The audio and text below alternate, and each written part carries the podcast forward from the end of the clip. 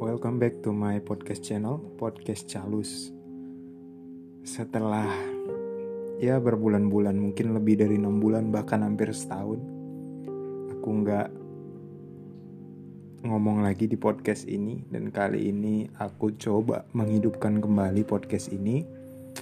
Dan pada kesempatan kali ini, nggak tahu ini episode keberapa nanti bakalan aku buat deh episode keberapa yang pasti ini lanjutan dari yang kemarin ya masih. Oke, uh, kali ini aku mau membahas tentang persiapan Piala Dunia Qatar 2022. Seperti yang kita ketahui bersama, Piala Dunia Qatar itu kalau nggak salah sekitar ya maybe satu minggu dari sekarang lah. Satu minggu lagi dan aku udah sering nih lewat dari jalanan dan Mogot dan lewat di depan studionya Indosiar. Nah, di situ di pinggir jalan ada semacam hari hari menghitung mundur lah. Ya mulai dari beberapa ratusan hari sampai kemarin kalau nggak salah udah enam hari, tinggal enam hari lagi Piala Dunia. Dan itu ada di situ. Nah, yang ingin gue bahas di sini adalah kenapa sih Piala Dunia Qatar itu kayaknya euforianya itu nggak kayak Piala Dunia sebelumnya. Maksudnya bahkan di Indonesia sendiri itu ya adem ayem aja. Nggak banyak orang yang membicarakan tentang Piala Dunia Qatar. Terus uh, pernak-perniknya, merchandise-nya itu nggak terlalu rame, nggak kayak Piala Dunia sebelum ini. Ya kita ambil contoh Piala Dunia uh, Afrika Selatan 2010 yang fantastis ya. Bahkan menurut aku pribadi uh, yang pastinya yang aku menyaksikan sendirilah. Itu Piala Dunia Afrika Selatan itu masih yang terbaik sih kalau menurut aku. Lalu ada Piala Dunia Brazil dan juga Piala Dunia Rusia. Cuman dari semuanya itu memang Afrika Selatan lah yang paling uh, mengena buat aku ya. Karena emang yang pertama Afrika Selatan itu baru pertama kali di Afrika. Dan kita nggak tahu lagi kapan lagi di Afrika karena emang ya hanya Afrika Selatan yang sanggup untuk mengadakan event sebesar Piala Dunia. Nah, eh, baru-baru ini mungkin kita mendengar ya banyak berita yang menyatakan bahwa Sepp Blatter, mantan presiden FIFA, juga mengungkapkan keresahannya terkait uh, pemilihan Qatar sebagai tuan rumah Piala Dunia. Ini sebenarnya pemilihan Piala Dunia ini balik ke uh, kepentingan politik dari sebuah negara yang dalam hal ini yaitu Qatar. Banyak isu yang berembus, sebenarnya presiden FIFA saat itu Sepp Blatter itu ingin memilih Amerika Serikat sebagai uh, tuan rumah Piala Dunia 2022. Kalau nggak salah ini pemilihan sekitar tahun 2012-an kalau nggak salah. Nah, uh, kandidatnya waktu itu memang ada Amerika Serikat dan Qatar. Sebenarnya mayoritas vote itu awalnya itu memilih uh, Amerika Serikat. Tapi ada satu sosok ini unik yang berasal dari UEFA yaitu Michel Platini. Platini itu dengar kabar dia mendapat uh, semacam seruan dari presiden Italia untuk menyampaikan kepada presiden FIFA supaya memilih Qatar uh, oh gue relate. Maksudnya bukan Italia uh, Perancis. Di mana presiden Perancis ini menyuruh Michel Platini yang juga merupakan orang Perancis untuk bahasanya melobi. Melobi presiden uh, FIFA saat itu Sepp Blatter untuk memilih Qatar sebagai tuan rumah. Ini tanda tanya dong ada kepentingan apa?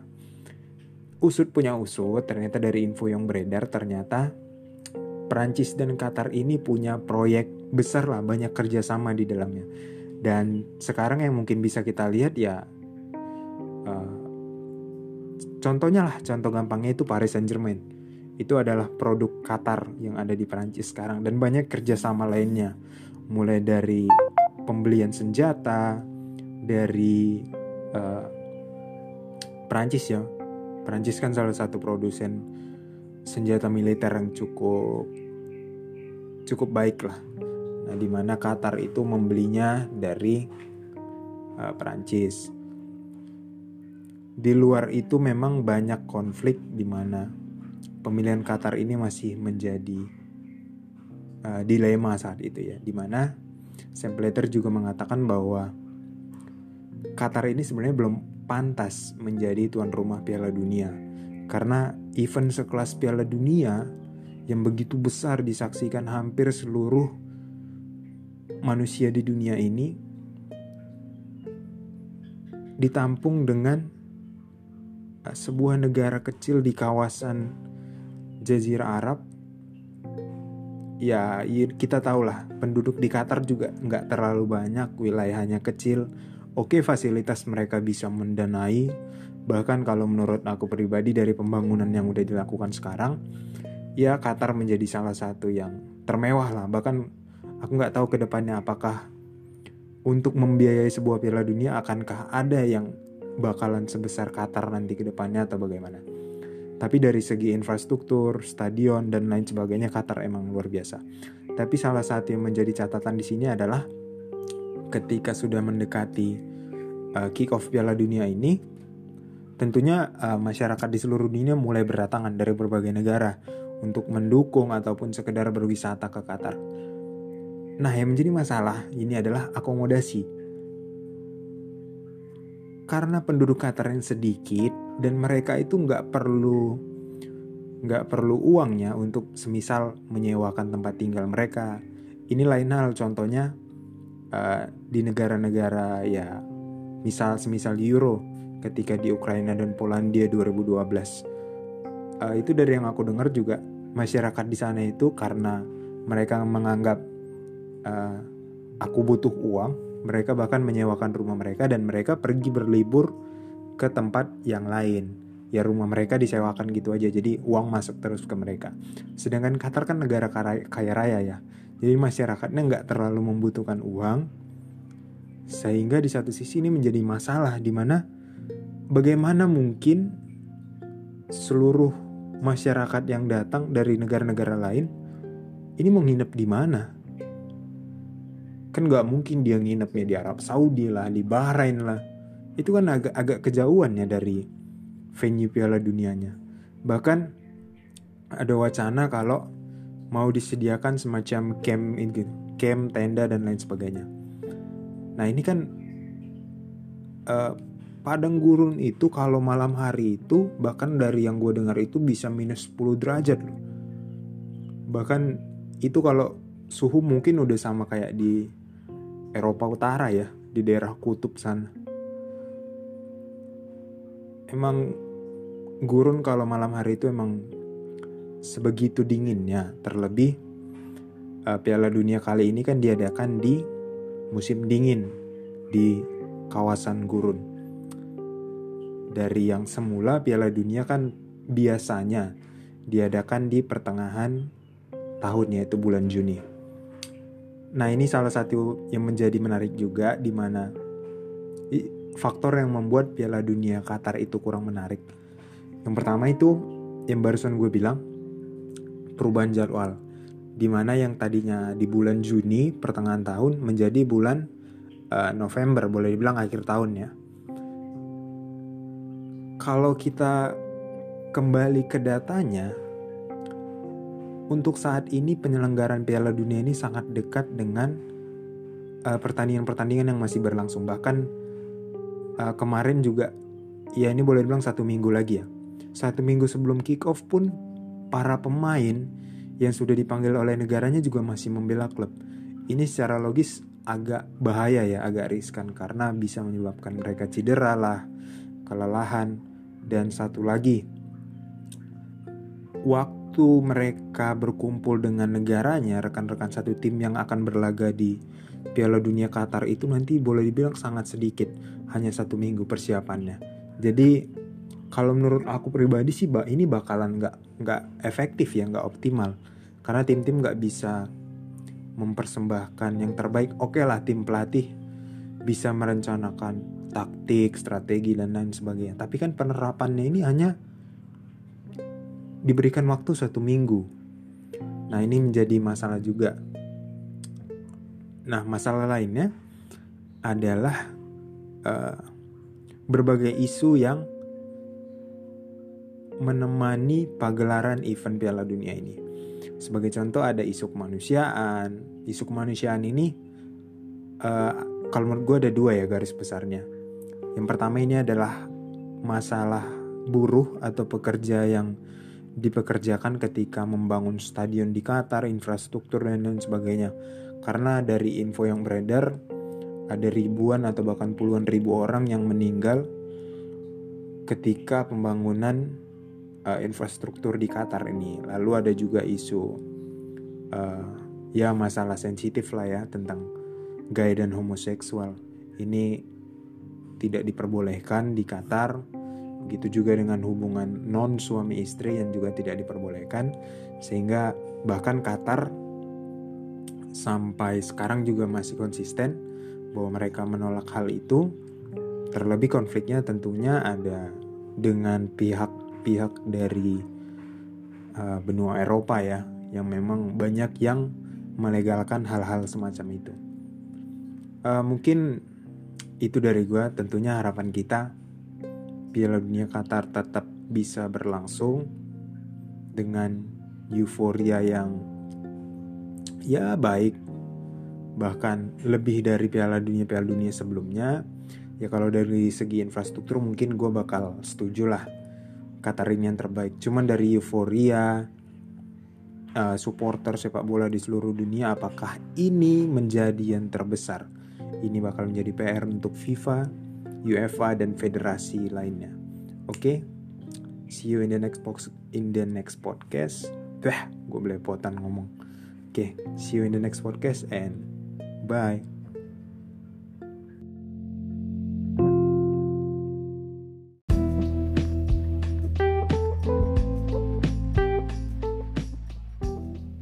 Welcome back to my podcast channel, Podcast Calus.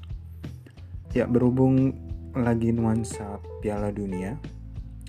Jadi aku mau membahas tentang Piala Dunia aja ya dalam ya mungkin satu bulan ke depan lah. Baik, uh, Piala Dunia akan diselenggarakan mulai nanti malam di mana kick off akan dimulai jam 11 malam atau 23.00 WIB namun jika kalian ingin menonton opening ceremony-nya bisa dari jam 21.42 WIB. Ada beberapa fakta dalam pertandingan pembuka di World Cup nanti di mana Qatar ini adalah kali perdana mereka tampil di Piala Dunia. Sedangkan sang lawan Ekuador sudah empat kali merasakan tampil di Piala Dunia. Dan Terakhir kali Ekuador tampil di Piala Dunia itu di tahun 2014. Dengan pencapaian terbaik ada di tahun 2006, yaitu mencapai babak 16 besar. Nah, di sini ada catatan unik dari wakil AFC di mana pada tahun 2022 ini ada 5 tim AFC yang tampil di World Cup. Ini menjadi yang terbanyak tentunya ya. Karena ya Qatar sebagai tuan rumah. Namun catatan di sini adalah wakil dari AFC atau Asia ini tidak pernah menang di opening game dari World Cup atau laga pembuka di Piala Dunia. Ini tentu menjadi sebuah prestasi nanti jika Qatar bisa meraih kemenangan. Dan catatan lain adalah Ekuador tidak pernah melawan tim dari benua Asia atau wakil AFC di Piala Dunia. Nah, ini unik ya. Jadi untuk per kali pertama Ekuador bertemu tim dari Asia di Piala Dunia dan di laga opening pula. Yang perlu menjadi catatan bagi Qatar nantinya tentunya adalah di mana catatan impresif dari tuan rumah ketika uh, bertanding di game awal atau pertandingan pembuka. Di mana tim tuan rumah walaupun selemah misalnya Afrika Selatan yang 2010 tidak pernah dianggap sebagai tim sepak bola yang besar, namun mereka itu tidak kalah di pertandingan pertama karena hanya bermain imbang melawan Meksiko satu sama. Serta Rusia tahun 2018 yang menang dengan skor 5-1 kalau nggak salah menghadapi Arab Saudi. Nah, walaupun tim tuan rumah tidak pernah kalah, namun tim debutan di Piala Dunia ini tidak pernah menang di opening Piala Dunia. Terakhir kali yang berhasil meraih kemenangan itu dan satu-satunya adalah Senegal di tahun 2002 di tahun 2002 di mana mereka menaklukkan juara bertahan Prancis. Ini boleh dibilang double ya. Untuk Qatar di mana wakil AFC tidak pernah menang di opening serta tim debutan tidak pernah uh, menang di opening World Cup. Ini tentu menjadi uh, sebuah kebanggaan. Berarti rekor itu juga berhasil dipatahkan bagi Qatar jika mereka bisa mengalahkan Ekuador nanti malam. Lalu dari segi rekor pertemuan mereka sudah bertemu sebanyak dua kali. Ya kalau kita bicara lawas itu pada tahun 1996 di mana dua kali bertemu. Di pertandingan pertama itu berakhir dengan skor satu sama dan pertandingan kedua itu dimenangkan oleh Ekuador dengan skor 2-1. Dan terakhir pertemuan itu di tahun 2018 dengan statusnya itu friendly match atau pertandingan persahabatan di mana Qatar sukses meraih kemenangan dengan skor 4-3. Memang dalam beberapa tahun terakhir ini Qatar itu uh, begitu gencarnya ya mempersiapkan timnya. Ya puncaknya mereka berhasil menjadi juara Piala Asia edisi terakhir di mana mereka berhasil mengalahkan tim kuat Asia lainnya yaitu Jepang. Dan yang perlu menjadi catatan lain adalah Afrika Selatan adalah satu-satunya tim tuan rumah yang gagal lolos ke babak 16 besar. Nah, ini yang menjadi pertanyaan. Apakah dengan status debutan, dengan status tim AFC yang tidak pernah menang di pertandingan pertama, dan apakah Qatar akan mengikuti jejak Afrika Selatan untuk menjadi tim kedua yang tidak tim tuan rumah kedua yang tidak bisa lolos ke Piala Dunia. Ini ya kita nantikanlah sampai laga ketiga dari uh, Qatar ya. Dan pertandingan ini juga tentunya menjadi catatan di mana ini menjadi dua tim terlemah di grup ini. Selain Senegal dan Belanda. Di mana Belanda dan Senegal ini juga menjadi kandidat teratas untuk lolos dari grup ini. Tapi siapa pun nanti yang berhasil memenangkan pertandingan ini, tentunya akan membuka peluang mereka semakin besar. Jika seri ya, maka 50-50 lah uh, statusnya. Ekuador juga menjadi salah satu tim termuda di Piala Dunia kali ini, di mana mereka hanya membawa tiga pemain dari edisi tahun 2014 yang salah satunya adalah Ener Valencia, top skor sepanjang sejarah dari timnas Ekuador dengan 35 gol. Di tim lawan juga ada Almus Ali yang sangat diandalkan. Satu gol lagi, Almus Ali akan menjadi top skor sepanjang masa dari timnas Qatar. Bagi Ekuador selain mengandalkan Ener Valencia juga yang usianya ya sudah di atas 30, ada pemain-pemain lain yang juga tampil di Eropa. Contohnya ada Moses Salcedo. Ini adalah striker Lazio kalau saya tidak salah. Lalu juga ada Estupinan. Ini bermain di Premier League. Kalau tidak salah bermain bersama Brighton and Hove Albion. Uh, catatan cukup impresif juga dibuat oleh Qatar selama beberapa waktu belakangan di mana mereka mencatatkan 5 atau 3 kali kemenangan dalam 4 pertandingan terakhir dan satu hasil seri. Sedangkan Ekuador mampu meraih 2 kemenangan dan 5 hasil seri serta tak terkalahkan dalam 7 laga tersebut. Dan Ekuador ya boleh dibilang menjadi rajanya hasil seri lah ya karena banyaknya hasil seri terutama di kualifikasi zona CONMEBOL kemarin. Memang perjuangan mereka boleh dibilang cukup luar biasa ya.